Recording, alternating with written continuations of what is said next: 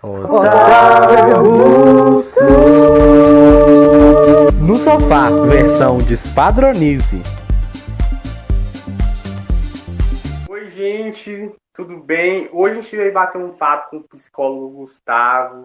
Hoje a gente vai falar sobre abuso psicológico. A gente vai identificar, conversar, bater um papo sobre isso. Está presente para os nossos telespectadores, Gustavo. Olá, pessoal. Eu sou o Gustavo, como o Otávio falou, sou psicólogo, é, também tenho formação, especialização em psicopedagogia, mestrado em educação, trabalho como psicólogo na rede municipal de ensino, pela Secretaria de Educação, e também na Secretaria Municipal de Saúde, na Policlínica aqui de Tabira. O que é violência psicológica, Gustavo?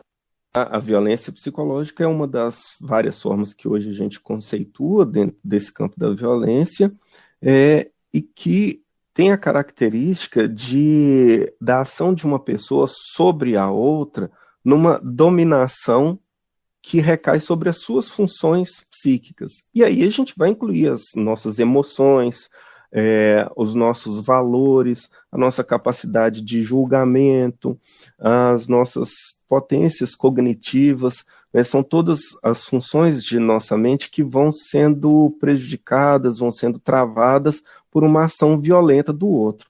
E como que é essa ação violenta? É uma ação que parte de um, uma suposição de uma desigualdade de poder. Uma Você pode dar um exemplo para a gente? Sim, sim, vou até colocar aqui em que campos que a gente pode é, identificar bem esse, esse tipo de violência. Por que, que é uma suposição de poder? Porque é um poder que não deveria existir. Mas aquele que exerce a violência se coloca nesse lugar de poder. E aí é, a gente vai ter uma desigualdade de poder quando nessas funções né, psíquicas um consegue ser superior ao outro no sentido do poder, não no sentido de ser melhor, né? Mas ele Sim. consegue se impor pelo poder ao outro. E aí a gente vai ter nas mais diversas situações. A gente pode ter uma relação de, de violência psíquica ou psicológica é, de marido com a mulher. A gente pode ter do pai com filho. A gente pode ter de um profissional né, de um educador com o um aluno. Como que a gente vai tendo isso? Porque é pelo uso mesmo dessas funções psíquicas. Então, Entendi. uma delas, a principal que a gente usa a todo momento, que é a linguagem. Né? Então, pela linguagem, Sim. a gente vai é, impondo nomes, impondo situações para a pessoa. Olha, você não aprende, você é burro, você não sabe, você não consegue fazer nada, né? Você não se esforça, você isso, você aquilo, numa relação de poder. Por quê? Olha, dentro né, de uma né, aqui eu estou dando um exemplo escolar, né, então numa relação escolar, quem que a princípio sabe mais? O professor. Quem sabe hum. menos? O aluno. Então, quando um professor começa a falar isso, não apenas aquele aluno que é a vítima direta ali tende a acreditar isso, como os demais vão pensar que isso é real, né? Sim. Mas a gente vai ter também uma relação marido-mulher, por exemplo, que aí a gente vai ter origens né, diferentes dessa violência que já estão aí, que já estão ligadas ao machismo, né, e outros pontos que Sim. também né, estão conectados aí. É, mas, por exemplo, daquele que vai falar é, com ela, olha, você não pode se vestir de tal maneira, porque quem se veste de tal maneira é uma mulher que é assim, que é assado, que tem tal característica, que não pode ser isso e errado, e a mulher começa é, nessa relação, né, de como é, sofrendo uma violência do outro, ela começa a uhum. acreditar que de fato ele está certo e ela que está errada, e ela começa a mudar o seu comportamento, mudar é, os seus valores, e que no fim das contas, vai trazer não só a, o efeito direto da violência, mas outros efeitos secundários que estão no psiquismo da pessoa é, ter estados depressivos, da pessoa de repente é, passar a, a supor que ela não é capaz de modificar, ela começa a abandonar sonhos que tinha de vida, projetos que ela tinha, enfim, tudo isso numa relação de poder, que aí, né, nesse exemplo, vindo do machismo, de uma relação em que o homem se é, pretende superior à mulher, ele quer impor algumas coisas, e aí, a partir de uma relação de poder, a gente já entra numa segunda, né? E, e aí tudo aquilo que já vinha de uma dominação do homem sobre a mulher ainda fica mais intensa daquele homem específico sobre aquela mulher específica. Né? Então, Entendi. só é, é, uma violência que vai que, que acaba surgindo no rastro de outras, né, anteriores que já estavam ali. Sim. Ah, sim, entendi. E como que eu identifico um abuso psicológico? De modo geral, a gente vai pensar em mudanças de comportamento é, que nem sempre são mudanças bruscas, não, elas é, são sutis, mas que a gente vai percebendo que ao longo do tempo as pessoas vão se comportando de uma maneira diferente e, em regra, é, com uma posição cada vez mais se sentindo inferiorizada, ou se culpando, ou se sentindo mal em situações que não se sentia antes. Enfim, ela vai mostrando um sofrimento mesmo é, e, junto com esse sofrimento, muitas vezes uma punição a si mesmo, né? porque é uma característica do, da violência psicológica a essa situação em que a própria vítima passa a acreditar que ela é culpada pelo que está acontecendo com ela. Ah, então, pelo que você falou, é um relacionamento tóxico, tóxico pode ser visto como abuso psicológico? Sem dúvida. É, a gente até pode fazer uma metáfora né, do porquê desse uso desse termo tóxico, né? Vamos falar de algo que nos machuca por dentro, né? Uma substância que a uhum. gente ingere, às vezes de forma consciente, às vezes de forma intencional, às vezes não, mas que prejudica o nosso funcionamento interno. Olha, um relacionamento tóxico vai passar por aí às vezes a pessoa escolhe mesmo essa companhia, mas não porque ela quer ser vítima, porque ela quer sofrer, mas porque é típico dessa relação de abuso que a pessoa acredite que ela está entrando em algo que é bom para ela. Então, ela vai tendo esse psiquismo dessa, né, dessa forma, intoxicado mesmo pela, pelo esse abuso do outro. Ah, sim, entendi. Olha que interessante. Então, o bullying também é um abuso psicológico, né? Sim, também. É, e tanto no relacionamento tóxico quanto no bullying, é, muitas vezes a gente até usa esse termo com uma certa suavização e não trata isso como uma violência de fato, porque nem sempre aí está é, tá presente a violência física, né? Muitas vezes as Sim. pessoas acham que a violência é só quando é física. E não, né? O bullying muitas vezes ele vem acompanhado da violência física, mas outras vezes não né? Aquele Exatamente. ataque do dia a dia, aquela provocação, né? Sempre deliberada, sempre com a intenção de ferir mesmo, de provocar é, o sofrimento e o mesmo, né? Nas, nas relações é, afetivas aí, nas relações amorosas, né? É verdade, isso é muito interessante. E o que, que eu posso fazer quando eu vejo uma pessoa sofrendo abuso psicológico? Tem algum lugar que eu posso recorrer? como no bullying a gente tem a polícia, a gente tem esses, essas coisas judiciais. No abuso psicológico tem essa mesma precaução, esse mesmo cuidado ou não? Sim, são as mesmas situações porque estamos falando de violência. Né? Então, as, as recomendações são as mesmas. É, lembrando também que muitas vezes a gente fica naquele receio de intervir diretamente com a pessoa e não necessariamente a gente vai conseguir fazer isso convencendo ela do contrário, convencendo ela de que ela é, de que ela é a vítima e tudo mais, porque se ela está numa situação assim, muitas vezes, né, como característica dessa violência, ela não se percebe dessa maneira. Então, é, a, a, conversa né, dos, dos colegas, dos amigos no dia a dia, é muito de. pode passar muito por é, trazer outros exemplos, mostrar é, vídeos, outras histórias, né? A gente tem muito isso, esse é um assunto muito divulgado hoje, então a gente encontra vídeos Sim. sobre o assunto na internet. Então a gente vai mostrando para a pessoa, assim, por interesse mesmo, né, de ver os vídeos, e aí ela acaba aos poucos se identificando com essa situação, né? Então, para quem está eh, é, nessa relação de amizade ou de parentesco, esse é um caminho que ela pode fazer diretamente, mas, né, é algo que é mais demorado. Então, o de imediato são a, a busca, né, a, nos canais de denúncia e nos canais de auxílio. Com certeza. E a, vamos entrar, vou entrar agora num assunto que está muito atual, que é a cultura do cancelamento a cultura do cancelamento pode também ser vista como abuso psicológico, ou não?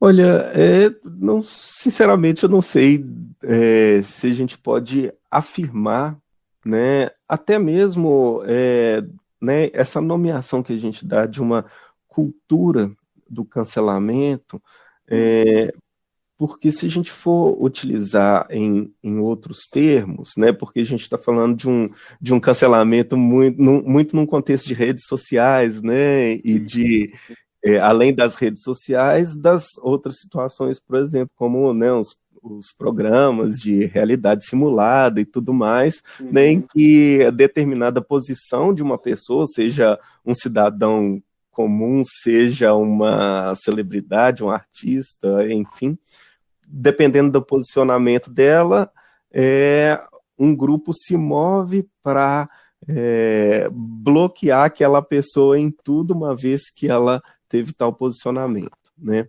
É, e aí isso se mistura com outras situações também, que não é só um posicionamento, mas a pessoa cometeu algum ato ilícito e tudo mais, e aí ela vai sendo cancelada por isso. Mas o que, que esse cancelamento é no final das contas? a gente poderia chamar, e aí a gente vai ver é, algo parecido em qualquer época né, anterior e também nos tempos Sim. de agora, de intolerância. É não tolerar algo de divergente. Mesmo quando esse algo de divergente, como né, eu falei, quando esse, essa coisa que a gente não tolera seja algo de legal, bom, a gente não tem que tolerar o ilegal mesmo, mas quem é, lida com o ilegal é o poder judiciário, não é a gente. É né? Então não é, a, a, intolerância entra nesse ponto de não suportar aquilo de diferente que o outro apresenta, seja em que dimensão for, e a, e a medida da intolerância é que se eu não suporto isso, então isso tem que ser excluído do meu mundo.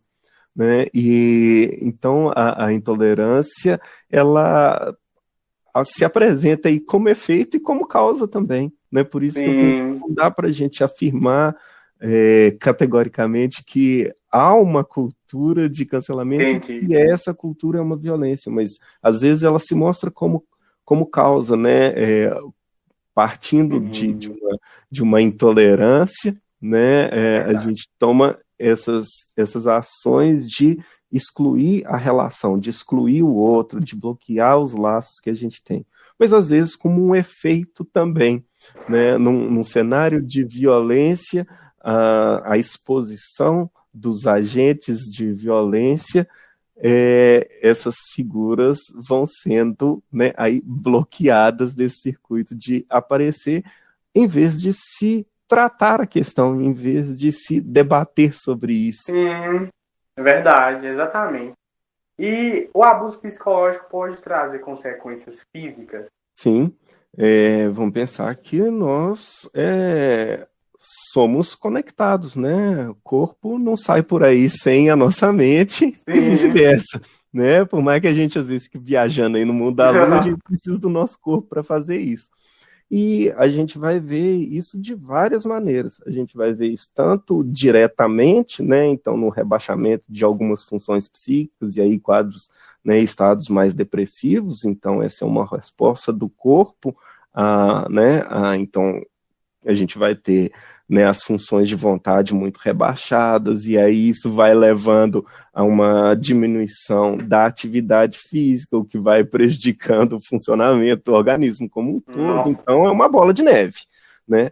É, a gente vai ter também é, efeitos de, de que a gente chama de somatização, né, que é algo de um adoecimento que é do psiquismo, mas que aparece no corpo, às vezes, como uma, como uma doença mesmo, que a pessoa vai se tratar com médicos, trata, trata, trata e não sara, porque a origem desse adoecer não está ali no órgão, não está naquela parte do corpo, né? É, né? Mas ele adoece ali também.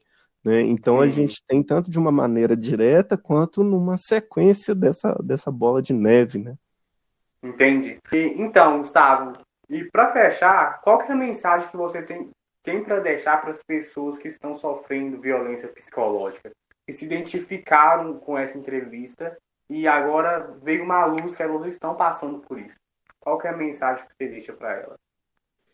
Olha, é, eu digo em primeiro lugar que nós, como humanos, a gente tem uma potência incrível né, de, é, de conseguir superar o que a gente ah. vive. Nem sempre a gente consegue fazer isso sozinho, nem sempre é alguma coisa rápida. Então, a busca de uhum. suportes, desde os afetivos, das amizades até os profissionais, a psicologia, a psiquiatria, principalmente, e outros também, é, são essenciais. Mas, em primeiro lugar, né, digo isso de que temos essa potência, porque é, a gente não precisa ser submisso ao outro. Né? A violência psicológica, no fim das contas, nos leva a um estado de submissão a uma outra pessoa. E nós somos seres de troca. Né? A gente oferece algo ao outro e recebe algo dele. Né? Quando a gente está numa situação de violência psicológica, a gente é, é, retirado algo da gente, não é algo que a gente dá, é algo que é retirado da gente. Né? Então, é, isso que é retirado da gente, está na gente tomar de volta. Mas às vezes Sim. a gente vai precisar de um apoio. Né? Então, na, em relação às amizades, né, eu volto naquilo que é, eu tinha falado antes, né, de buscar é, comparações, situações parecidas e trocar ideia, conversar sobre o assunto. Porque quanto mais a gente fala, mais a gente exercita o nosso pensamento, mais a gente abre outras possibilidades. Né? Então, Sim. a pessoa que está sofrendo essa violência, ela tende a se isolar mais, tende a ficar mais embotada, porque ela está dominada por um outro. Então, fortalecer as redes de relação dela, né, nesse campo das afetividades, é fundamental. É, no campo profissional, então, os serviços, né, a psicoterapia, a psiquiatria, e aí a gente vai ter né, no, no, serviço público, a gente tem o serviço de saúde mental, né, no CAPS adulto, no CAPS infantil, tem também mais voltado para a mulher, para a saúde da mulher, né, e proteção a ela, é, os serviços é, do SEAI, que fica ali na, na Pracinha Redonda, é, temos também os serviços de assistência, né? Então, a, a assistência social vai buscar é, dar suporte para a melhoria dos vínculos sociais das pessoas. Então, nos centros de referência de assistência social, que são os CRAS, ou nos centros de referência especializada, que é o CREAS, que é onde é, há o acolhimento das pessoas e famílias que é, estão em situação de uma violação mesmo de direitos, né? Então, pessoas em situação de violência podem procurar esse serviço que é, é onde elas vão ser orientadas e encaminhadas para o melhor atendimento é, que, que possa ser oferecido. Né? E, claro, além de outros é, serviços né, que a pessoa possa é, procurar né, por iniciativa. E como uma, né, também uma, uma dica, talvez, e, e em associação ao que ao convite que, que você traz, né, dentro da proposta da arte que aí é um remédio incrível, né, para para nossa alma né, que são é, formas brilhantes de expressão né, das emoções que nós temos, das ideias que nós podemos construir é e que favorecem muito essas identificações. Né? Então, a gente envolver as pessoas num circuito da arte é pro, proporcionar a elas né, essa experiência de uma maior liberdade da sua potência psíquica mesmo, né? E Entendi. também como uma alternativa para sair dessa ideia de uma prisão, de algo que, é, né, que ela se sente aí dominada pela, pela violência do outro, né?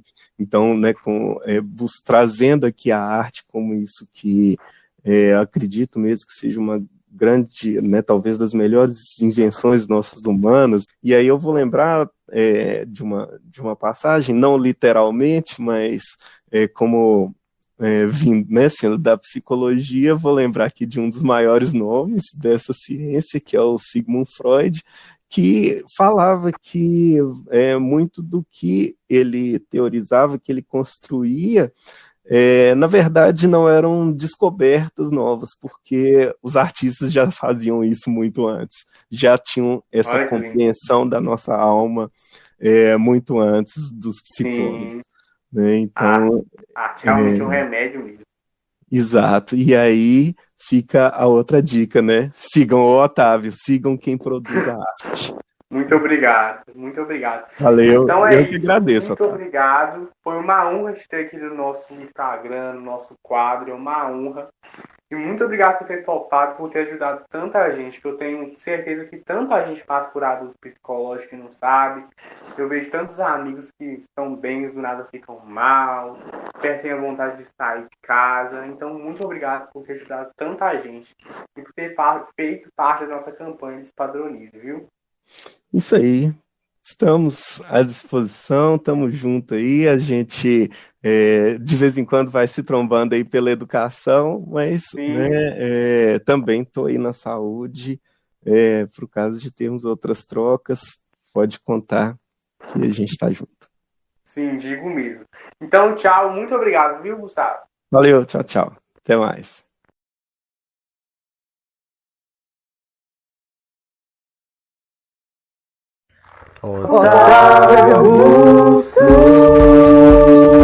No sofá, versão Despadronize. Oi, Fran.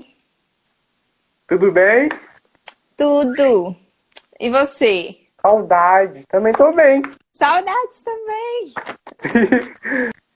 Oi, gente! Hoje a gente veio fazer entrevista com a Francine, a blogueira mais amada de Tabira e região.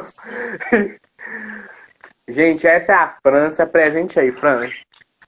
Oi, gente! Eu sou a Fran, blogueirinha. Sim, e hoje nós vamos fazer uma entrevista aqui com o Otávio. Pessoal, essa é uma das entrevistas da nossa tag, da nossa campanha Espadronize. Eu chamei a Francine porque ela mexe com esse ramo da internet, esse ramo que é tão julgado, que tem tanta gente para julgar. Esse, esse ramo é um pouco é um pouco escroto às vezes, né, Francine? É, bastante. Né? Tem que ter muito psicológico. Tem, né? verdade. Como que surgiu o seu interesse por ser blogueira, por mexer na internet?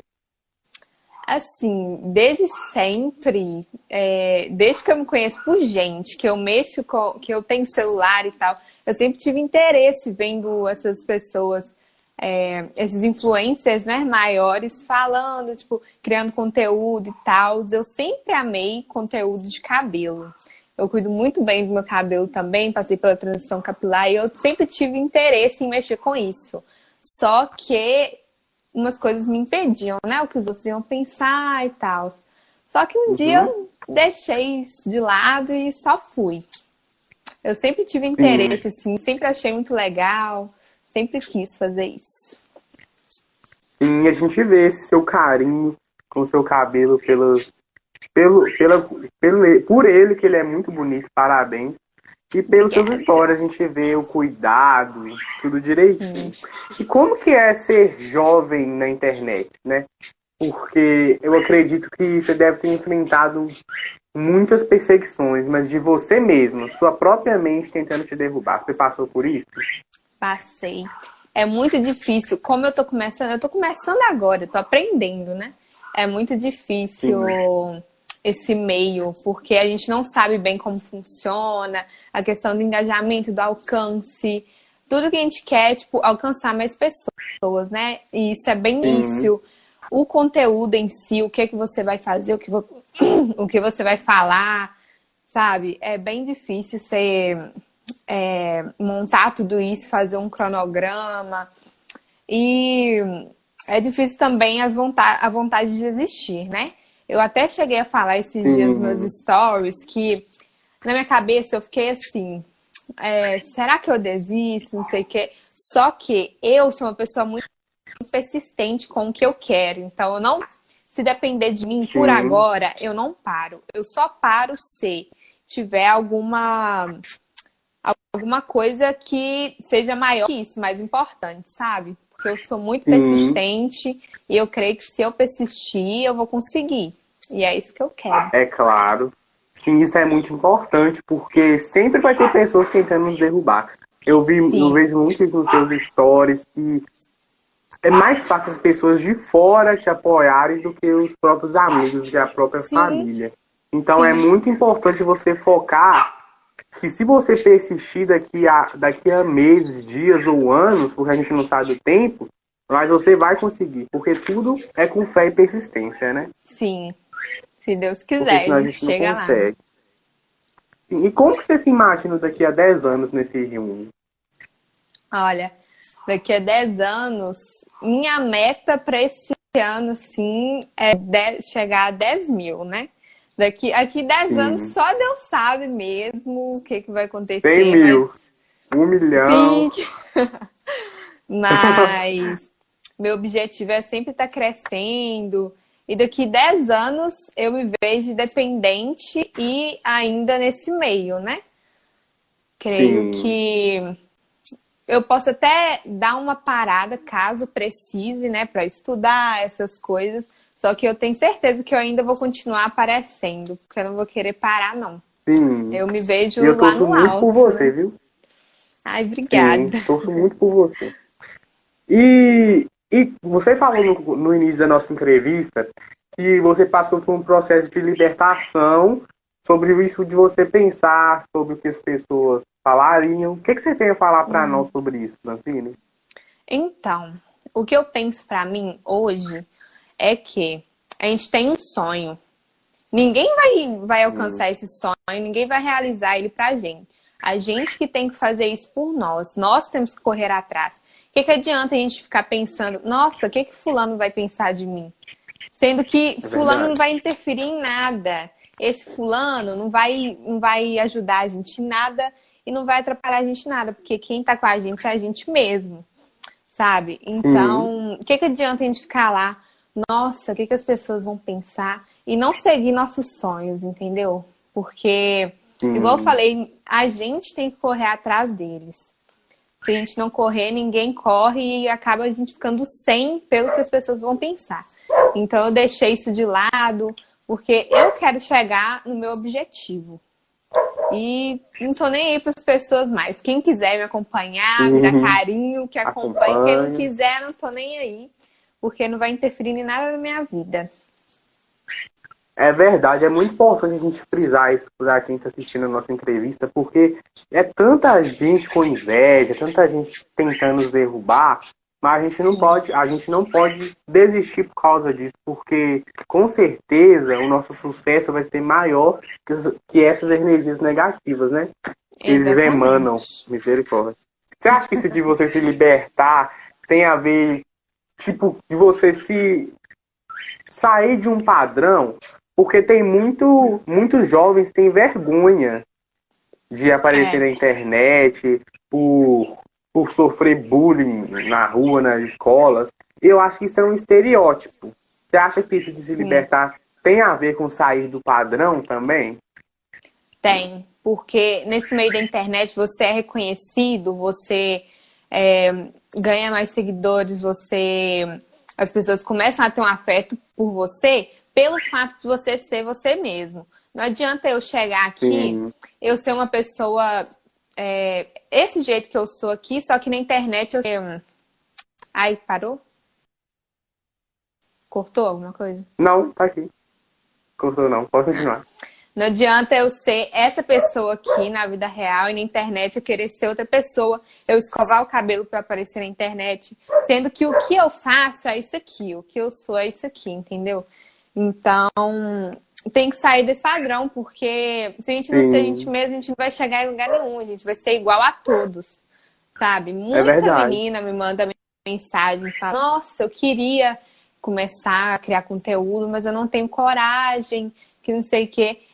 Todo mundo começa de baixo, sabe? Tipo, ninguém vai começar com uhum. um milhão de seguidores, com 10 mil seguidores. Então a gente tem que começar a se soltar. Eu também comecei muito, uhum. muito fechado. Eu acho que às vezes ainda me dá essa timidez.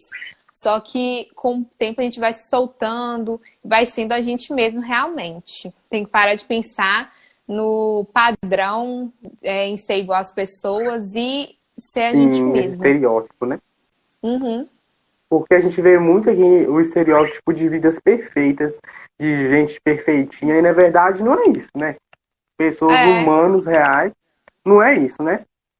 Então, verdade. Francine, eu queria que você deixasse uma mensagem para o movimento dos padronizem, para as jovens e os jovens que estão começando agora como você, deixasse uma mensagem de motivação para eles.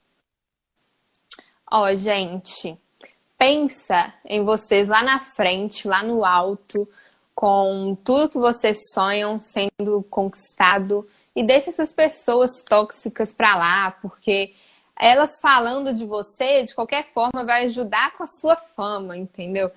Então, é ao mesmo mesmo tendo duas, três, dez pessoas falando mal de você, te criticando, falando que você não vai conseguir, do outro lado tem tipo 100, 200 pessoas lá torcendo por você, entendeu?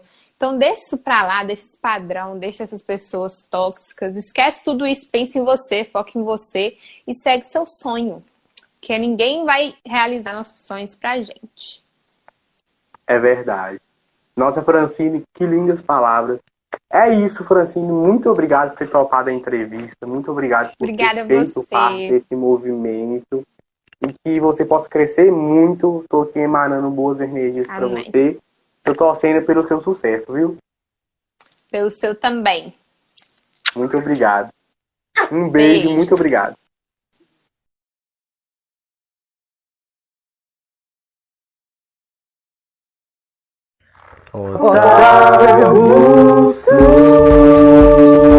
No sofá, versão Despadronize.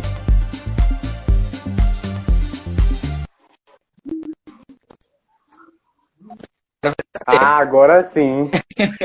Aleluia. Tudo bem? Boa tarde. Ah, agora deu. Tudo bem? Tudo bem e você? Tudo bem também, graças a Deus. Graças a Deus. Então, Sander, se apresente para os nossos telespectadores. Por gentileza. Gente, prazer. Eu, eu sou, eu sou, eu costumo ser um pouco tímido. Tem problemas, pode ficar calmo, respirar. Brincadeira, brincadeira, brincadeira. Eu gosto demais. Uma coisa que eu não tenho é timidez. Gente, prazer, meu nome é Sander, eu tenho 16 anos, é, eu sou itabirano, orgulhoso de ser itabirano. Eu sou cristão, cristão que acredita que é a verdadeiro significado ser cristão é seguir a Cristo, não seguir nenhum tipo de, de, de doutrinação excessiva, mas sim seguir a Cristo. Sou cristão com muito orgulho. Sou estudante. É, durante dois anos estive é, como representante de, da escola onde eu estudava, que é o Eleonora, uma excelente escola. Estudei lá, estive dois anos como representante lá. Fui representante lá também no Conexão Jovem, que é um trabalho bacana demais onde tive a oportunidade de aprender coisas bacanas demais. E além disso, com muito orgulho, filho do meu pai. Sim.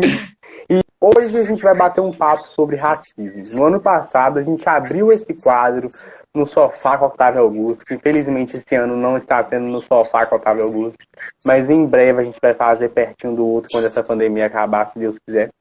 Mas o racismo existe ou é algo antigo, Sandro?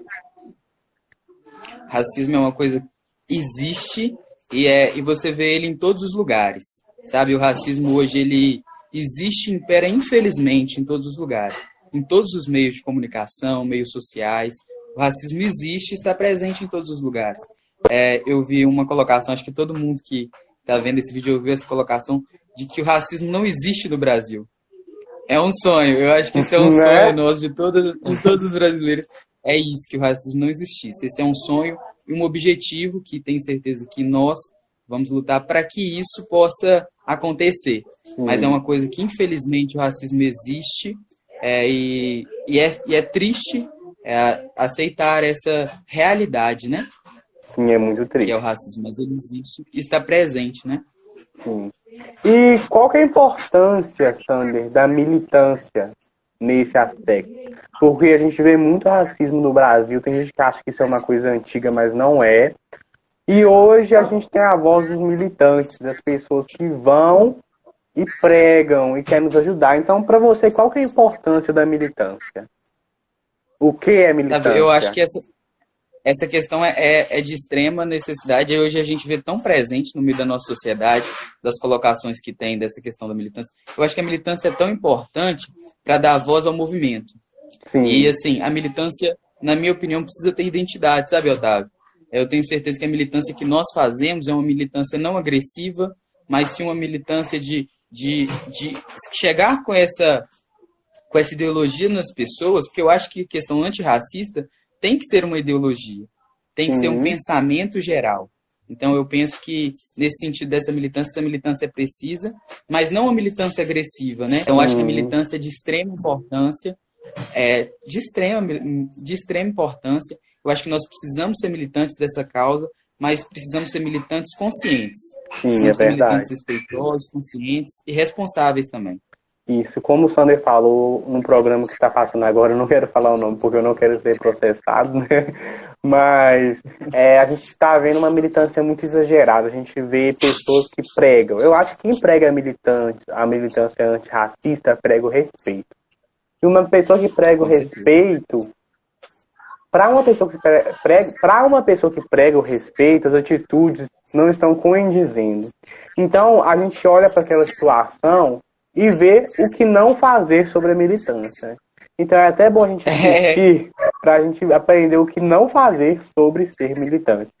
Você já foi alvo de racismo? Alvo direto não, mas a gente sabe que infelizmente existe o racismo velado, que é o racismo estrutural, que é aquele racismo onde a gente percebe que às vezes você está andando na rua tranquilo, de noite, né? Você quer sair para distrair de noite, fazer uma caminhada e você vê aqueles olhares estranhos, tipo, o que, será que essa pessoa tá, tá assim? Eu tive uma, uma experiência dessa, me foi relatado experiências dessa, que é quando eu estava, né, fazendo caminhada, eu gosto demais de fazer caminhada à noite, sabe, Otávio? Acho que caminhada deixa a mente da gente livre. E eu estava fazendo caminhada, né, saí da minha casa por volta das 19, 19 horas da noite, e fui fazer uma caminhada é, na avenida principal da, daqui de Tabira, né, Achei que não tem nenhum problema da Mauro Ribeiro, fui fazer uma caminhada lá. Minha casa é próxima lá, 10 minutos eu chego lá. E aí eu fui fazer a caminhada lá, e aí já tava, como eu cheguei lá já 7 e meia, 8 horas, então a avenida já estava bem vazia, sabe? Uhum. E aí eu pus meu ponto de ouvido, fui fazer minha caminhada devagarzinho, e aí eu tava vendo duas pessoas vindo, né, em direção à, à minha, e esconderam o celular. E aí eu, eu, me senti mal, eu fiquei pensando assim, nossa, será que. E, e eu estava com. Porque às vezes a gente pensa, o racismo velado ele é, e o racismo cultural é tão grande, que às vezes a gente pensa que a culpa do racismo está em nós. Não na é pessoa Verdade. que cometeu aquele ato racista, mas sim nós. Então eu fui e falei, nossa, será que a minha roupa tá, tá condizente? Será que minha roupa, assim, será que tá. Eu falei, aí eu fui caminhando, fui refletindo comigo mesmo. Não, independente da roupa que eu esteja usando, isso não pode me, margina, me marginalizar. Porque, independente do lugar esteja, da roupa que eu esteja usando, da minha cor, isso não pode ser um motivo para me ser marginalizado. Então, eu falei: não, eu não estou cometendo erro. A pessoa que fez isso que está cometendo erro. E aí, eu cheguei em casa, fui conversar com meu pai sobre isso, e a gente chegou a uma questão. Isso é uma questão a, que a gente que é nos ensinado, que é ensinado. Essa questão do, do racismo estrutural é ensinado é, um, é uma coisa do racismo velado, né? Sim. É uma coisa nos ensinada, ó. Tem que esconder o celular. Dependendo desse horário, tem que esconder o celular? Não pode. E, infelizmente, as pessoas que são marginalizadas são as pessoas pretas, são as pessoas afrodescendentes que nós temos. Somos nós, afrodescendentes, pretos, que, infelizmente, sofremos desse racismo velado. Então, acho que, que esse ato foi, me deu um start. E, além de me dar um start, me falou assim, ó, a culpa de quem sofre racismo, a culpa não é da pessoa que está sofrendo racismo. A culpa é sim da pessoa que praticou o ato racista. É, é verdade. A culpa não é nossa. A culpa é de quem pratica. Jamais. O racismo está nas pessoas, né? Não está na, nos pensamentos. Então, Sander, como você acha que a gente pode colaborar para a diminuição desses atos racistas? Eu acho que o que a gente está fazendo aqui agora, Otávio, é quando você me convidou, para ver um parênteses que eu estou muito honrado de estar falando com você aqui, da gente estar conversando, porque eu acho que esse é um dos principais formas de, de, de lidar com essa prevenção. É a gente informando as pessoas. As pessoas que vão assistir depois nos falar, ó, oh, é verdade, esse ato que eu cometi às vezes, esse meu pensamento configura um racismo estrutural. E, infelizmente, Sim. isso configura isso. Então, eu acho que, que o que a gente precisa fazer, que a nossa militância, tem que ser no campo que a gente age. No caso da, minha, da sua militância, que é, perf... que é linda, tá? Muito eu sou obrigado. fãzão, você sabe disso. Que é o Isso é trabalho é nas mídias sociais, que é muito preciso, o trabalho nas mídias sociais, as informações na mídia social. E uma coisa que eu quero frisar, que eu esqueci de falar, é que isso de racismo estrutural está muito presente nos nossos dias atuais. Em Itabira, tem gente que acha que está longe de nós, mas não. Eu já escutei inúmeras pessoas falando que uma pessoa preta tem que tomar cuidado com o que veste e como que anda. Porque senão ele vai ser taxado como malandro. Isso é muito real. Sim. E muitas vezes o, o, julgamento não é na fala, o julgamento é no olhar, Sim. igual eu te falei, não guardar o celular, um julgamento é em atravessar a rua. Um julgamento, muitas vezes, é esse julgamento que a gente não, não pode existir. O eu racismo não precisa ser só verbal, né? Não, é um, na verdade, muitas vezes, o que nos faz, pelo menos eu, o que me faz me sentir. Eu fico, infelizmente, ainda não sei lidar com isso muito bem, não, mas fico chateado mesmo é quando vejo essas situações. É quando, infelizmente, você usa determinados tipos de roupa e você não pode ir em determinados tipos de lugar, porque senão você vai ser marginalizado. Porque, infelizmente, você pode sofrer essas, esse tipo de coisa. Então, é muito triste ver situações mas a gente precisa fazer esses debates, a gente precisa levar isso a lugar de fala para conseguirmos conversar, né? para conseguirmos alertar as pessoas disso. A gente tem que trazer isso para viver numa igualitária. A gente ainda não está vivendo numa zona igualitária. A gente precisa sim viver numa questão igualitária, porque não vai, não pode existir isso. De tipo, o playboyzinho é o branco e o marginal é o preto. Não pode existir isso. É verdade. Então, a gente viu, Sander, nos últimos dias, uma pauta levantada sobre um participante num programa que está muito famoso agora. Ele chegou a se assumir como preto. E as pessoas falaram que não, ele, era, ele não era preto, ele era apenas uma pessoa suja, né? Essa fala tão feia. E, e eu pesquisei bastante sobre isso e eu descobri que, se eu lembro bem, pelo amor de Deus, que minha cabeça esteja boa, mas 50, 54% do Brasil é negro. E esses 54%, 46% são negros de pele clara, que são pardos, e o resto são negros retintos, da pele mais escura.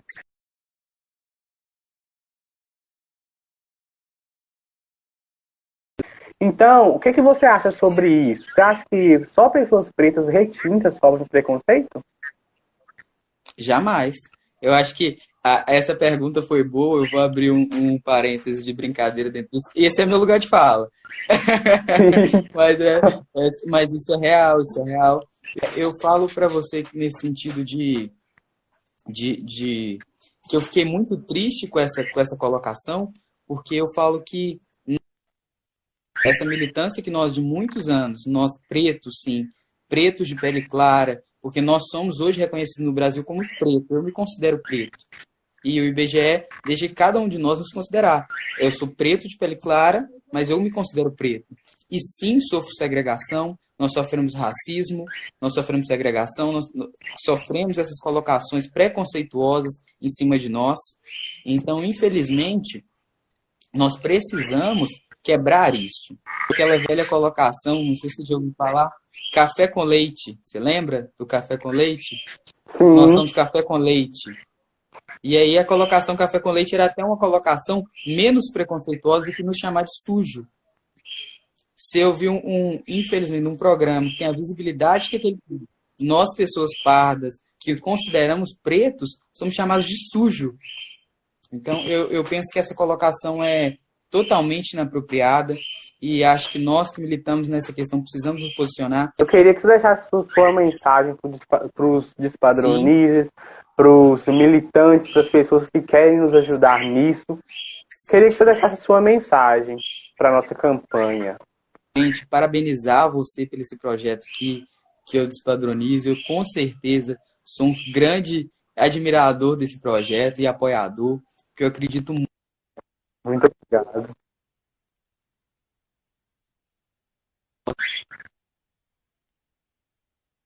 Vamos falar sobre esses assuntos, porque eu quero que nossa geração seja uma geração que reconheça isso e que o racismo seja uma coisa que não pode existir na nossa futura geração.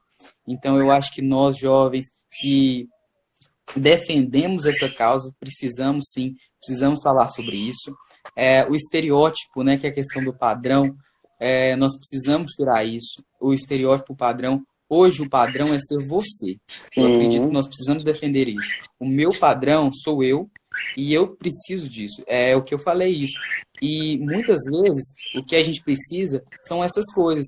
É reconhecer essa questão de tipo, desde quando aconteceu essa situação que eu já citei no vídeo, eu falei, não, não posso mais deixar de usar uma roupa que eu me sinto confortável, que eu me sinto tranquilo, porque eu vou ser marginalizado. O meu padrão sou eu e eu preciso reconhecer isso. Então, eu acho que o Despadronize traz é incentivadora, essa questão de tipo nós nos reconhecermos como indivíduos e sabermos que somos únicos e que precisamos nos aceitar, precisamos achar o nosso padrão, que somos nós mesmos. Então, com certeza, isso é, é muito bonito. Eu apoio muito, sou apoiador e sou militante também desse projeto, porque nós precisamos cada vez mais aceitar isso, porque nós somos únicos e devemos reconhecer isso. Então, essa mensagem é que eu peço e fortalecer cada dia mais essa junção nossa como pessoas que acreditamos nisso. Eu... Muito obrigado por essa linda mensagem, muito obrigado pelos elogios. Foi uma honra te ter aqui, é uma honra saber que você apoia a nossa campanha. Muito obrigado por ter topado e que Deus possa te abençoar grandemente, viu? Muito obrigado mesmo. Otávio, amém, muito obrigado. Você sabe que eu sou grato, muito grato a te conhecer, a conhecer esse projeto. Muito obrigado mesmo. Foi uma honra para mim poder participar disso. Isso é recíproco. Muito obrigado mesmo. Deus te abençoe, viu? Tchau. Amém. Muito obrigado. Com Deus. Com Deus também. Tchau.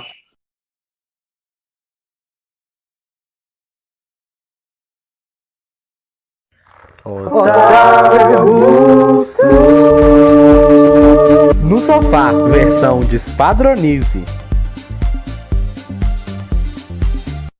Oi, Ana. E aí, tudo bem? Tudo bem e você? Ótimo também, graças a Deus. Graças a Deus, né? Se apresente para os nossos telespectadores aí.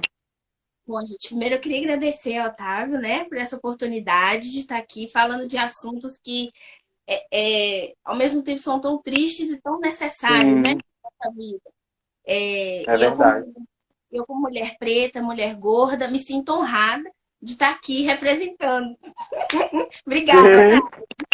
Eu que agradeço. É uma honra ter a sua presença aqui no nosso quadro, no nosso sofá. Bom, meu nome é Ana Clara. É, eu sou vizinha de Otávio, né, Vi? Então eu senti até um pouco velha porque eu conheço. Minha filha, era pequenininha. não, não falando mais esse pouco. Mas, é, muito obrigada mesmo, tá? É uma honra, eu que agradeço. Muito obrigado você por esse trabalho lindo que você faz na internet de empoderar outras mulheres pretas, outras mulheres plus size. É muito lindo isso, viu? Mas como que é ser uma mulher preta e plus size hoje na internet, Ana?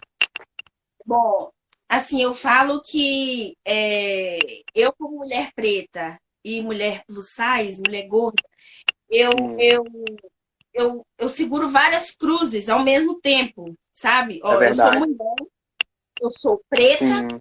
eu sou plus size. Então você imagina, né, a carga. É, eu, eu, eu falo que a gente mata um, um dragão por dia, né? Nem leão. e realmente não é fácil, é, Otávio. Não é fácil. Eu te agradeço por essa palavra, que é isso que a gente precisa. A gente precisa de espaço para expressar o que realmente a gente sente. né? Que o homem, o, o homem branco ele nunca vai sentir isso, o hétero não vai sentir, entendeu? O, o classe média não vai. Então, não assim, vai. é, é, então, e não basta é, é, é, você falar bonito na internet, você não sou antirracista, né? Sou anti-gordofobia, mas não dá o espaço, né? Não dá o É lugar verdade. de fala, que é o que você está fazendo. Então, Muito assim, obrigado. e desde pequena, sabe, Otávio? É, inclusive no meu meio de amiguinhas ali, de, de escola, é, eu sempre é, sofri bullying. E eu sempre, eu nunca fui pequena, eu sempre fui uma mulher grande. E eu não sou obesa, mas eu sou uma mulher grande, eu sou uma mulher de sobrepeso. Sim, aham. Então, e eu passo, e já passei por várias situações, sabe? É, na escola, eu, eu- na escola eu era comple- completamente vetada de tudo, sabe? Assim, os próprios professores, é, alunos também, sabe? Tinha aquela Sim. questão. É louco meninos- isso. Nossa, horrível. Os próprios Gente, professores. Sim, E eu acredito em você, porque eu também já passei por isso. Com os próprios é. professores. sim. É, tinham meninos que me paqueravam escondido, sabe? Era aquele negócio da Aham. beijinho da escola, esco- sendo que com as outras meninas não eram assim, sabe? É, também eu te peço aqui o espaço para eu poder falar da solidão da mulher preta, que é importante. Sim, não claro, não claro. aqui, sabe? É verdade.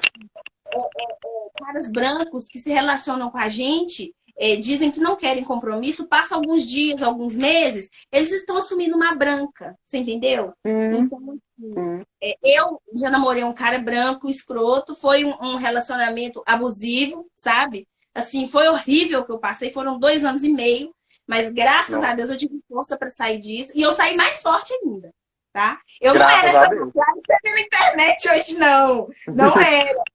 Não era assim. É, é, é, sabe? Então hoje é, é, eu bato no peito mesmo, levanto minha bandeira, eu tento me aceitar Sim. cada dia. Sabe? Não é fácil. Não, não é mesmo. Tem dia, tem dia que eu acordo me sentindo linda, mas tem dia que só Jesus. Sabe? Então, É verdade. isso que é autoestima, é todo dia você trabalhar, né? E a gente É, sim. nós mulheres pretas, a gente a gente é uma luta assim, fazer isso todo santo dia, sabe? E a gente é Eu muito estereotipada, a gente é muito é, Otávio, para tudo tem um padrão, né? Engraçado, uma coisa Sim, que eu, tudo. eu queria Tudo comentar tem com um padrão. Tudo. É, até no meio do size tem um padrão. Tem um padrão. Pois é, eu sou considerada, vou falar assim, eu sou uma gorda padrão. Meu manequim é 44, 46, Aham. mas as mulheres, as mulheres gordas acima de 48, que vestem acima de 48, elas não têm nenhuma representatividade. Você joga no Google é, modelos plus size, plus size bonita, não vai Sim. aparecer uma mulher, Eu fico indignado com isso. Sim. não vai. Não vai. É, ela vai ter Ah, orgulho é isso mesmo. Porque isso é isso, entendeu? A sociedade é assim. E o que me indigna, sabe? Então, é, os próprios homens pretos e pardos, é, eles não gostam de mulheres negras, tá? Não tô generalizando, Hum, não, aham. não tô de forma alguma. Tanto é que eu achei meu negão. Mas assim, a maioria, a maioria, é, eles próprios, eles nos, nos excluem. Mas por que isso? Porque o racismo, sabe? Ele é tão estrutural que ele faz com que É nós nos, achamos feios e além disso, achamos nossos semelhantes feios. Então, assim, Ele, ele faz isso não, mesmo. foi- não, é muito horrível, sabe? É, é uma coisa muito. Muito. Era pra ser uma coisa pequena, mas é uma coisa muito ampla. É expansiva, é. É, Sim. infelizmente. Então, assim, é... E, e a prova de ser tanto que você pega um, um negro famoso, rico, esse homem preto que tá no auge do futebol, do pagode, ele o que, que ele vai fazer? Ele vai pegar uma mulher branca para servir como chaveirinho, como troféu. Primeiro, que mulher É não é, verdade. né? E, e- Nunca e- foi, né? Nunca. E eles, tipo assim, pra, tipo, não, eu, eu, eu tenho o poder, a prova disso aqui é a minha branca, sabe? Minha Barbie. Você Hum, entendeu? São mulheres que nunca olhariam para esses homens pretos se eles não tivessem a grana. Porque a mulher branca, na rua à noite, ela vê um homem negro vindo de longe, ela vai atravessar com medo de ser estuprada, com medo de ser roubada. Exatamente. Então, Exatamente. E essas que são colocadas no pedestal, entendeu? Eu- E ainda hoje, eh, eu vejo muito em questão de, de falta de roupa para mulheres plus size, sabe? Plus size de verdade. Você não acha É roupa louca. sabe, acima do 48. Você não vai achar uma roupa bonita, uma roupa da moda. Não, sabe? É sempre coisa assim, Sim. pra senhora velha. Eu falo porque, além de tudo, eu já fui vendedora, eu trabalhei em loja, eu sei como é que é. Então, quando chegava uma cliente, assim, pra mim era horrível. Uma cliente plus acima do 48, eu ficava desnorteada. Porque você quer atender bem, você quer satisfazer a pessoa, né? Ajudar ele a encontrar a peça que É. ela procura, né? Sim. Isso, então, assim, não tinha, não tinha, sabe? Falta demais. Então, é, é, isso é gasta triste demais. demais. Mas foi difícil pra você? Foi difícil pra você se aceitar? E como que foi esse processo de aceitação depois desse relacionamento que você falou com a gente? Bom, eu tive um relacionamento abusivo com o cara, foram dois anos e meio. Esse, essa, essa pessoa, é, pra você ter uma ideia, ih, já me mandou alisar o cabelo. Olha pra você ver, ó, tá? E é Meu Deus. um tom de. Não, eu tô te elogiando, sabe? Não, você é bonita, mas você vai ficar mais bonita desse jeito. É igual. É... Nossa, você já tem esse corpão. Se você fazer uma academia, então. Olha pra você ver. Nossa, Olha pra você ver. Se, se o, cara, se o cara não gostava de mim, mano, procurasse uma magra, procurasse é uma barbosa, né? Então, tipo assim, Sim. eu já, ouvi, eu já ouvi coisas nojentas desse tipo. E o cara é, é, é, era um relacionamento em que o cara não me assumia, tá? As mulheres pretas que estiverem vendo isso aí, com certeza a maioria já passou por isso. Se não tá passando agora. Mas eu digo uma Saiam coisa, minha disso, né? ninguém Sim. precisa disso, não, né? É, é, enfim, Vocês são empoderadas, negras e lindas, ah, obrigada. né? Então, A mulher preta é, é, realmente, a melanina, né, tem seu lugar. né? E- Essa pessoa é, não foi muito tóxica, me fez muito mal. E como ele era um cara mais velho, sabe? Eu mais nova, então ele tinha todo um controle para me manipular, sabe? Ele sabia meu ponto Hum. fraco, ele sabia que eu gostava dele. E, e esse, esse infeliz, ele não me assumia, é, Otávio. Era sempre uma desculpa. Eu não quero compromisso agora. Essa é velha, sabe? Essa é velha. E Hum. passar- assim que eu larguei ele, depois que passou tudo, ele apareceu com uma branca. Você entendeu? Namorando de mãos dadas. E comigo isso não acontecia. A gente saía quando ele queria. Ele, assim, ele me objetificava, sabe? É, infelizmente, acontece isso muito com o corpo negro, com nós mulheres pretas, isso acontece demais. Otávio, Sim. sabe uma frase que toda mulher preta tá cansada de ouvir de, de cara branco idiota? É, como é que eles falam? Nossa, eu gosto muito de mulher da sua cor porque vocês são mais quentes. Olha pra você ver. Olha como é Meu que a gente Deus. É muito, é muito escroto. é muito, É é muito muito, escroto. é muito, é muito É babaca. Gente, tipo, gente, o que, que tem a ver a cor da minha pele com a minha, com a minha forma de, né, de relacionar não tem nada a ver. nada a ver. E outra coisa, Sim. eu quero deixar claro que a gente só é atraente por isso. Por isso. Como se isso fosse verdade e como se a gente fosse atraente somente por isso, sabe? É verdade. E por que, que você acha que vocês, as mulheres gordas e pretas, sofrem tanto preconceito? Bom, porque simplesmente a gente é excluída de tudo, né? Para começo de Sim. conversa. É, Desde gente, pequenas, né? Sim, desde pequena. Eu falo isso porque eu sofria bullying das minhas próprias coleguinhas, como eu já tinha citado, é, é, numa briga, quando a gente discutia, coisa de criança. A primeira coisa, a primeira ofensa que vinha na cabeça das meninas, as magras, era o meu peso. Tem toda a questão também do machismo, né? É, é, é, né?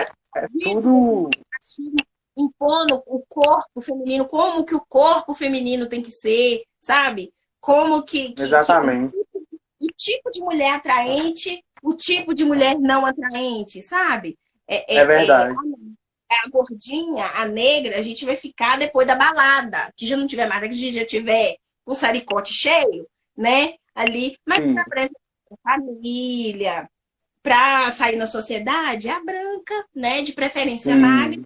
Então, assim. é, Dentro do padrão, né? Hã? Dentro do padrão. Padrãozinho. Padrãozinho. Sim. assim. Isso mesmo. E, eu, e eu, não, eu não falo que eu lutei por isso, eu falo que eu ainda passo por isso. Que é todo dia, Otávio, não para, sabe? É... Sim, como você falou, todo dia a gente tem que matar um dragão. Sim. Nossa, mas você é tão linda de rosto. Uai, peraí, eu, eu só tenho cabeça? É... E meu corpo? Exatamente. E, sim. Tem, então, tem elogios que são muito gordofóbicos que a gente precisa muito. falar aqui, né?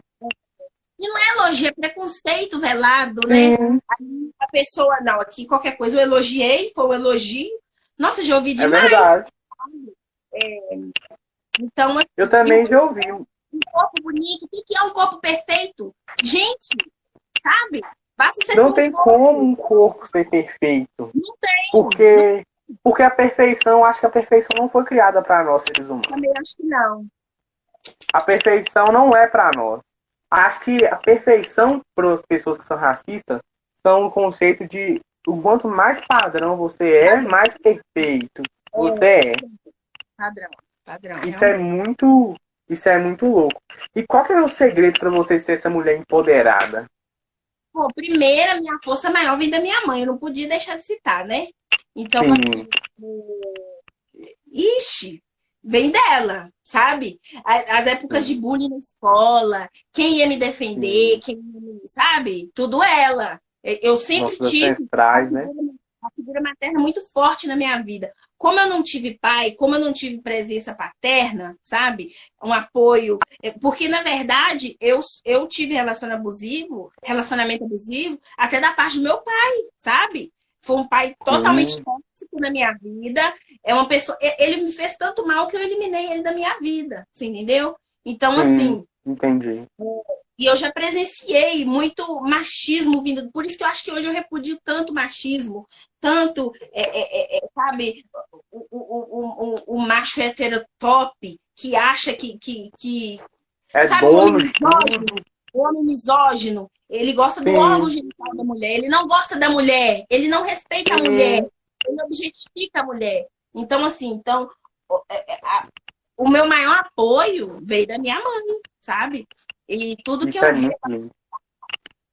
tudo que eu vi ela passar é, me dá força para eu não querer passar por isso, eu não aceitar e não incentivar outras mulheres a não passarem por isso, você entendeu? Então, assim, é, minha força maior vem dela, minha musa inspiradora, sabe? E que a, até ela também. Antigamente, a gente sabe que não tinha tanta força. Eu fico imaginando, Otávio, essas mulheres do tempo da nossa mãe, das nossas avós, o que que elas passavam. Isso que eu falo. A minha Meu avó Deus. mesmo, ela é uma prova viva.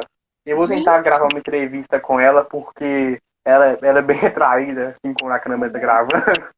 Mas é, todo mundo que escuta ela contando a história dela, o olho enche d'água, porque era o reflexo do que a mulher preta passou. É, eu acho que o amor próprio, a autoestima, Otávio, ela é com sabe? Sim, é, não é de uma hora para outra. Você vai quebrando a cara, você vai aprendendo, entendeu? Sim. Você tem que entender que você, é, é, como pessoa, só existe você. Não tem mais é outra verdade. pessoa de você no mundo. É somente você. E se você não se gostar, se você não se cuidar, sabe? Gente, quem que vai fazer isso por você? Ninguém. Exatamente. A prova disso é tanta. Eu, eu, eu, eu sou a prova viva disso. Eu só consegui me relacionar com um homem que vale a pena, com um cara bacana, com um cara que entende é, é, é, o que eu faço, você entendeu? É, com um cara que ele, ele aprendeu o feminismo comigo ele, assim, ele é o oposto do meu pai, ele é o oposto do meu ex-abusivo. Eu só consegui, Sim. só apareceu pra mim essa pessoa depois da minha autoestima elevada. Depois que eu conheci o amor próprio, sabe? Isso que eu falo, isso que eu falo, gente. O relacionamento não vem para te completar, mas é para te não. complementar. Exatamente. Então você Porque tem que se amar primeiro. Sim. Nós já somos seres humanos completos. Então, assim, é uma Sim. pessoa que vai acrescentar você entendeu? Exatamente. Não é eu dependo emocionalmente, que ai, a minha metade é laranja. Não existe isso. Não é existe. É verdade. Todas as mulheres pretas que estão é, é, nesse momento é, é machucadas, né? Sentimentalmente, assim, Primeira coisa, enquanto você não tiver o amor próprio suficiente, enquanto você não tiver autoestima suficiente, você não vai conhecer uma pessoa bacana, só vai aparecer gente tóxica. Que é a mensagem que você deixa para as pessoas que sofrem gordofobia, para as pessoas pretas? Qual é a mensagem que você deixa para elas? Bom, não é fácil. É, como eu disse, é uma luta diária, constante, sabe? É, mas você tem que entender que se você existe, e se você é da forma que você é, você é especial, né? Se você é como você é, você é perfeito, você é perfeito para Deus, né? Então seja para você também. Exatamente. Mesmo. Essas pessoas que te criticam, essas pessoas que te julgam, que falam mal de você, elas não estão acrescentando nada na sua vida. Ninguém paga um boleto para você. Ninguém vem com, né? Toma com uma cerveja gelada. É verdade. não tem isso. Então, é verdade. Assim, gente, uma coisa, uma frase que eu gosto muito. Olha, para de viver para os outros, para de. Liga, desculpa a palavra, mas liga o foco, sabe? Mas Sim. pega lá nas entranhas que, e sai do fundo É da alma. É, é, liga o foco, porque é, quando você morre, as pessoas te esquecem muito rápido. Talvez precisa nem ser morrer. Basta você adoecer, basta as É pessoas acharem verdade. que precisam mais de você, né? Então, quando isso acontecer, ninguém vai lembrar. Então, por que, que você vai se preocupar com esse tipo de gente? Preocupa com quem te acrescenta, entendeu? Com quem te puxa pela mão e quer andar com você, É sabe? verdade. Então, assim, é, é isso que eu dou, sabe? A dica que eu dou é essa: é ligar o foda-se viver, que a vida é E uma viver. É isso mesmo. Qual que é a mensagem que você deixa para os gordofóbicos? Que até hoje continuam no século antigo, que parece que eles não evoluem. A gente está em pleno século XXI. Ai, ai. Sim, Que gosta de show. sim. Bom, olha, o que eu quero dizer dos gordofóbicos, primeiro, o gordo, ele emagrece. Agora, a Exatamente. pessoa feia de caráter, a pessoa pobre de espírito, a pessoa mesquinha, sabe? A pessoa que julga, que se acha o centro da atenção, essa não tem solução. A não ser que morre Não. e. Entendeu? Então, tipo assim, é... é, o que eu falo para os gordofóbicos, a mensagem que eu deixo para eles é isso. É, assim, antes de você querer julgar um corpo gordo como uma pessoa que não se cuida, como uma pessoa que. Saiba você que existem pessoas magras que são diabéticas. Que eu, é, ó, eu, toda a vida, toda a vida fui sobrepeso. Eu nunca tive um colesterol alto, você entendeu? É, não, não tô romantizando a obesidade, mas eu tô rom- romantizando a empatia, sabe? É, você não pode agregar na vida das pessoas, dar uma mensagem, uma palavra de conforto, não É. liga, né? Você não sabe o que, que a pessoa está passando, você entendeu? Exatamente. Né? Você tem o direito de não gostar, mas você é É obrigado a verdade. né? Sim. E também ser gordo não é uma coisa ruim, porque por Ah, que, eu- que é, tem tanto preconceito? Eles, são, eles acham que vão derru- derrubar, a gente não vai derrubar, né? É, com certeza. Então, assim, pra mim, isso é falta de autoestima. Porque a pessoa, Sim. quando ela se garante, quando ela é, é- é- sabe do seu valor, ela não precisa detonar outras pessoas para se sentir bem. Exatamente, eu vi uma frase sobre isso, que as pessoas atacam nas pessoas o que elas têm de insegura em si. Nela, nela. Eu vi uma frase sobre isso. Eu achei passei muito. Meninas, Top. meninas magras, assim, à minha volta, sabe?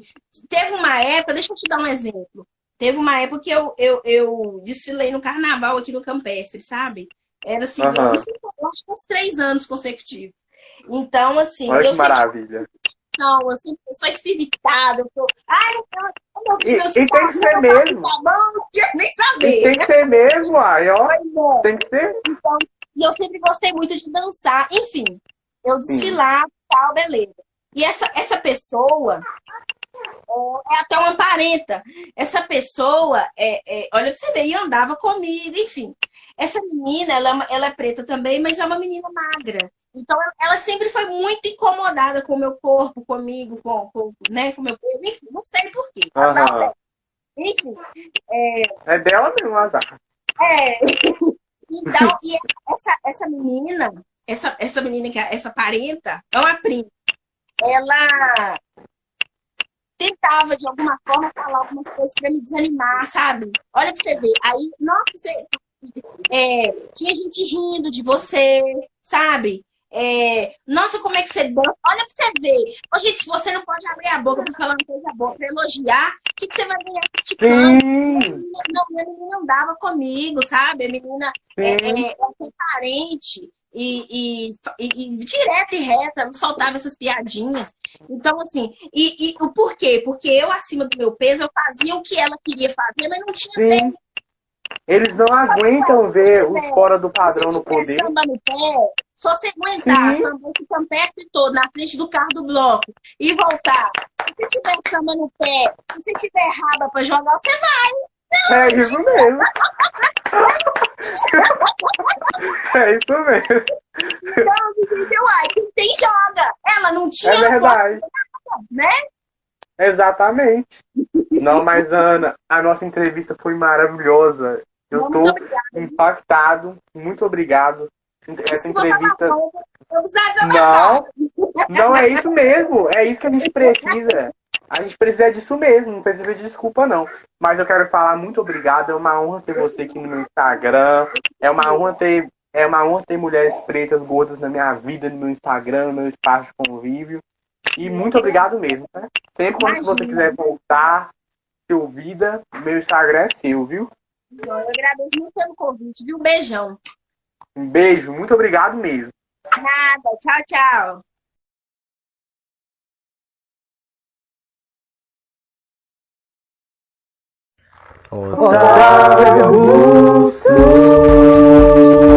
No sofá, versão despadronize. Oi, Fran. Tudo bem? tudo. E você? Saudade. Também tô bem. Saudades também. Oi, gente. Hoje a gente veio fazer entrevista com a Francine, a blogueira mais amada de Tabira e região. gente, essa é a França. Presente aí, Fran. Oi, gente. Eu sou a Fran, blogueirinha. E Sim. hoje nós vamos fazer uma entrevista aqui com o Otávio. Pessoal, essa é uma das entrevistas da nossa tag, da nossa campanha Espadronize. Eu chamei a Francine porque ela mexe com esse ramo da internet, esse ramo que é tão julgado, que tem tanta gente para julgar. Esse, esse ramo é um pouco é um pouco escroto às vezes, né, Francine? É, bastante. Né? Tem que ter muito psicológico. Tem, Né? verdade. Como que surgiu o seu interesse por ser blogueira, por mexer na internet? Assim, desde sempre, é, desde que eu me conheço por gente, que eu mexo com, que eu tenho celular e tal, eu sempre tive interesse vendo essas pessoas, é, esses influencers, né, maiores falando, tipo, criando conteúdo e tal. Eu sempre amei conteúdo de cabelo. Eu cuido muito bem do meu cabelo também, passei pela transição capilar e eu sempre tive interesse em mexer com isso. Só que umas coisas me impediam, né? O que os outros iam pensar e tal. Só que um dia eu deixei isso de lado e só fui.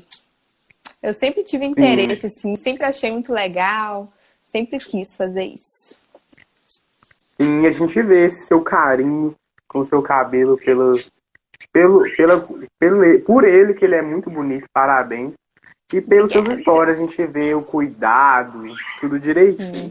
E como que é ser jovem na internet, né? Porque eu acredito que você deve ter enfrentado muitas perseguições, mas de você mesmo, sua própria mente tentando te derrubar. Você passou por isso? Passei. É muito difícil. Como eu tô começando, eu tô começando agora, eu tô aprendendo, né? É muito difícil esse meio, porque a gente não sabe bem como funciona, a questão do engajamento, do alcance. Tudo que a gente quer, tipo, alcançar mais pessoas, né? E isso é bem início. o conteúdo em si, o que que você vai fazer, o que, vo... o que você vai falar, sabe? É bem difícil ser é, montar tudo isso, fazer um cronograma. E é difícil também as vontade, a vontade de existir, né? Eu até cheguei a falar esses dias nos meus stories que na minha cabeça eu fiquei assim, é, será que eu desisto? Não sei o quê. Só que eu sou uma pessoa muito persistente com o que eu quero. Então, eu não. Se depender de mim Sim. por agora, eu não paro. Eu só paro se tiver alguma alguma coisa que seja maior que isso, mais importante, sabe? Porque eu sou muito persistente e eu creio que se eu persistir, eu vou conseguir. E é isso que eu quero. É claro. Sim, isso é muito importante, porque sempre vai ter pessoas tentando nos derrubar. Eu, vi, eu vejo muitos nos seus stories que é mais fácil as pessoas de fora te apoiarem do que os próprios amigos e a própria Sim. família. Então é Sim. é muito importante você focar que se você persistir daqui a, daqui a meses, dias ou anos, porque a gente não sabe o tempo, mas você vai conseguir, porque tudo é com fé e persistência, né? Sim. Se Deus quiser, a gente, chega lá. E como que você se imagina daqui a 10 anos nesse Rio? Olha, daqui a 10 anos, minha meta para esse ano, sim, é 10, chegar a 10 mil, né? Daqui aqui 10 sim. anos, só Deus sabe mesmo o que, que vai acontecer. 100 mil. Mas... Um milhão. Sim. mas meu objetivo é sempre estar tá crescendo. E daqui 10 anos eu me vejo dependente e ainda nesse meio, né? Creio Sim. que eu posso até dar uma parada caso precise, né, para estudar essas coisas. Só que eu tenho certeza que eu ainda vou continuar aparecendo, porque eu não vou querer parar, não. Sim. Eu me vejo eu lá no muito alto. por você, né? viu? Ai, obrigada. Sim, torço muito por você. E, e você falou no, no início da nossa entrevista que você passou por um processo de libertação sobre isso de você pensar sobre o que as pessoas falariam. O que, que você tem a falar para hum. nós sobre isso, Francine? Então, o que eu penso para mim hoje é que a gente tem um sonho. Ninguém vai, vai alcançar hum. esse sonho, ninguém vai realizar ele pra gente. A gente que tem que fazer isso por nós. Nós temos que correr atrás. O que, que adianta a gente ficar pensando, nossa, o que, que fulano vai pensar de mim?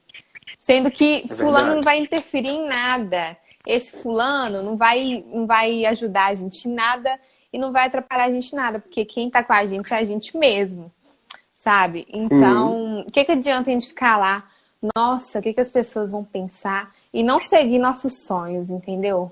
Porque, Sim. igual eu falei, a gente tem que correr atrás deles. Se a gente não correr, ninguém corre e acaba a gente ficando sem pelo que as pessoas vão pensar. Então eu deixei isso de lado, porque eu quero chegar no meu objetivo. E não tô nem aí para as pessoas mais. Quem quiser me acompanhar, me dar uhum. carinho, que acompanhe. Acompanhe. Quem não quiser, não tô nem aí. Porque não vai interferir em nada na minha vida. É verdade, é muito importante a gente frisar isso para quem está assistindo a nossa entrevista, porque é tanta gente com inveja, tanta gente tentando nos derrubar, mas a gente não pode, a gente não pode desistir por causa disso, porque com certeza o nosso sucesso vai ser maior que, essas energias negativas, né? Eles Exatamente. emanam misericórdia. Você acha que isso de você se libertar tem a ver, tipo, de você se sair de um padrão?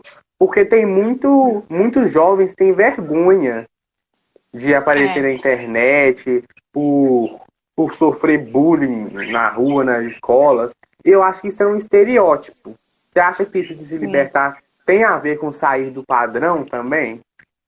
Tem, porque nesse meio da internet você é reconhecido, você é, ganha mais seguidores, você as pessoas começam a ter um afeto por você pelo fato de você ser você mesmo. Não adianta eu chegar aqui, Sim. eu ser uma pessoa é, esse jeito que eu sou aqui, só que na internet eu. Ai, parou?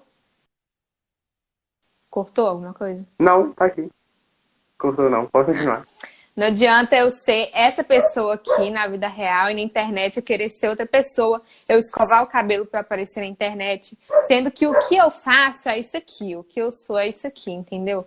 Então, tem que sair desse padrão, porque se a gente não Sim. ser a gente mesmo, a gente não vai chegar em lugar nenhum, a gente vai ser igual a todos, sabe? Muita É menina me manda mensagem, fala, nossa, eu queria começar a criar conteúdo, mas eu não tenho coragem, que não sei o quê. To- Todo mundo começa de baixo, sabe? Tipo, ninguém vai começar com Sim. um milhão de seguidores, com 10 mil seguidores. Então a gente tem que começar a se soltar. Eu também comecei muito, Sim. muito fechado. Eu acho que às vezes ainda me dá essa timidez. Só que com o tempo a gente vai se soltando, vai sendo a gente mesmo realmente. Tem que parar de pensar no padrão é, em ser igual às pessoas e ser a gente Sim, mesmo. estereótipo, né? Uhum. Porque a gente vê muito aqui o estereótipo de vidas perfeitas, de gente perfeitinha, e na verdade não é isso, né? Pessoas É. humanos reais, não é isso, né? Então, Verdade. Francine, eu queria que você deixasse uma mensagem para o movimento Despadronizem para as jovens e os jovens que estão começando agora como você, deixasse uma mensagem de motivação para eles.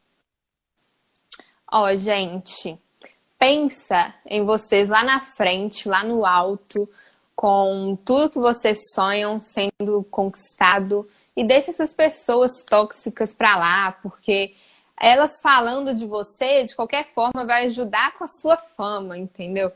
Então, É ao mesmo, mesmo tendo duas, três, dez pessoas falando mal de você, te criticando, falando que você não vai conseguir, do outro lado tem tipo 100, 200 pessoas lá torcendo por você, entendeu? Então deixa isso pra lá, deixa esse padrão, deixa essas pessoas tóxicas, esquece tudo isso, pense em você, foca em você e segue seu sonho. Que ninguém vai realizar nossos sonhos pra gente. É verdade. Nossa, Francine, que lindas palavras. É isso, Francine. Muito obrigado por ter topado a entrevista. Muito obrigado por Obrigada ter feito você. parte desse movimento. E que você possa crescer muito. Estou aqui emanando boas energias para você. Eu torcendo pelo seu sucesso, viu? Pelo seu também. Muito obrigado.